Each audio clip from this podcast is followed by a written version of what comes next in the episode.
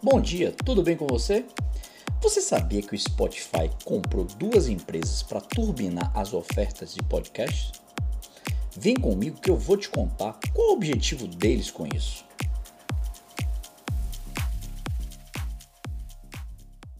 O Spotify anunciou a aquisição das empresas Podsites e Shadowball. O objetivo dessa operação é melhorar a medição de podcasts para anunciantes e oferecer insights para editores. O Podsites é um serviço de medição de publicidade de podcast, enquanto o Shareable é uma plataforma de análise que usa atribuição promocional e ferramentas de percepção do público para ajudar os editores e produtores de conteúdo a conhecerem e aumentarem seu público. Uma pesquisa recente da Advertiser Perception apontou que a medição e a atribuição continuam sendo os maiores desafios para os anunciantes de podcast. Com a incorporação das duas empresas, o Spotify vai ampliar o conjunto de ferramentas para facilitar a transformação de insights em ações. A expectativa deles é aumentar a base de ouvintes e aprimorar os negócios. O que está acontecendo é o seguinte: principalmente por conta da pandemia, uh, os podcasts começaram a aumentar de uma forma assim absurda.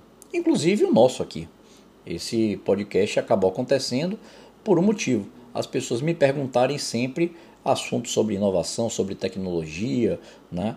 E nas conversas que eu tinha, que eu tenho todos os dias. E como eu sou uma pessoa que gosta de ler, acordo cedo, gosto de ler e leio muito, eu resolvi criar esse podcast logo de manhã, trazendo sempre informações do que eu acabei de ler.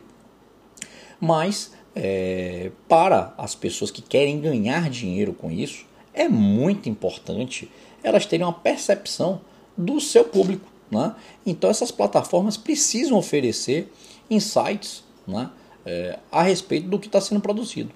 E como tem muito dinheiro para ser investido, as pessoas só, só vão fazer esses investimentos se a plataforma puder oferecer uma maior quantidade de informações a respeito do seu produto. Então, com esse objetivo, o Spotify está comprando aí já há alguns anos empresas para fortalecer esse grupo e fornecer para o produtor de conteúdo né, é, e os editores mais ferramentas para que eles possam estar tá analisando o seu público, o seu mercado, como aquele, aquela produção de conteúdo tem avançado e tem sido recebida pelos ouvintes.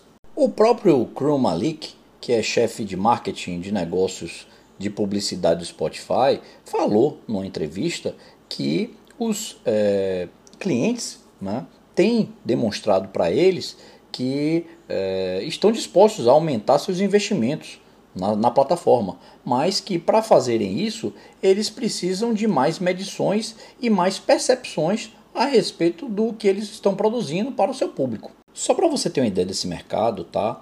O, no terceiro trimestre do ano passado, é, o Spotify tinha 3,2 milhões de podcasts. Tá? Já no quarto trimestre do ano passado, eles foram para 3,6 milhões. Ou seja, esse mercado é gigantesco.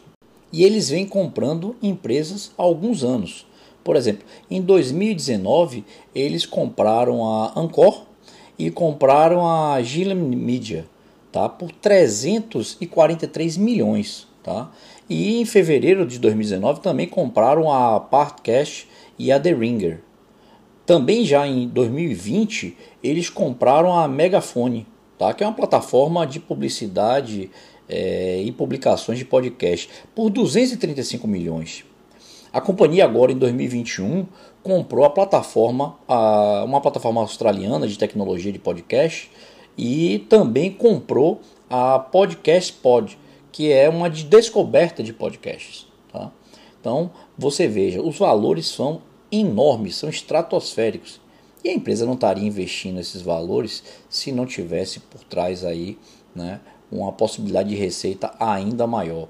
A consultoria em marketing é, apontou que a receita anual de publicidade em áudio digital só nos Estados Unidos deve chegar perto de 8 bilhões até 2025. Desse total, 2,7 bilhões vão para publicidade em podcast. Então o Spotify está tirando todas as fichas para deixar o seu negócio cada vez mais robusto, oferecendo para os produtores uh, ferramentas das melhores possíveis, logicamente para que esses produtores de conteúdo e editores façam investimentos dentro da sua plataforma. Com todos esses investimentos aí em jogo, você veja que existe uma possibilidade real de você, ouvinte, é, poder também fazer e produzir o seu próprio conteúdo numa plataforma de áudio digital de podcast. Então você pode estar tá aí sendo o produtor. É uma coisa simples é, de se fazer, não é difícil. Se você precisar de alguma dica, manda aqui uma mensagem para mim que eu te ajudo com isso, tá bom? E eventualmente você pode vir até a monetizar dentro dessas plataformas. Vou ficando por aqui. Se você gostou do conteúdo e se você precisa de uma ajuda ou quer uma instrução maior, mais aprofundada a respeito da produção de conteúdo nas plataformas de áudio digitais, pode mandar uma mensagem aqui para mim que eu te ajudo com isso, tá?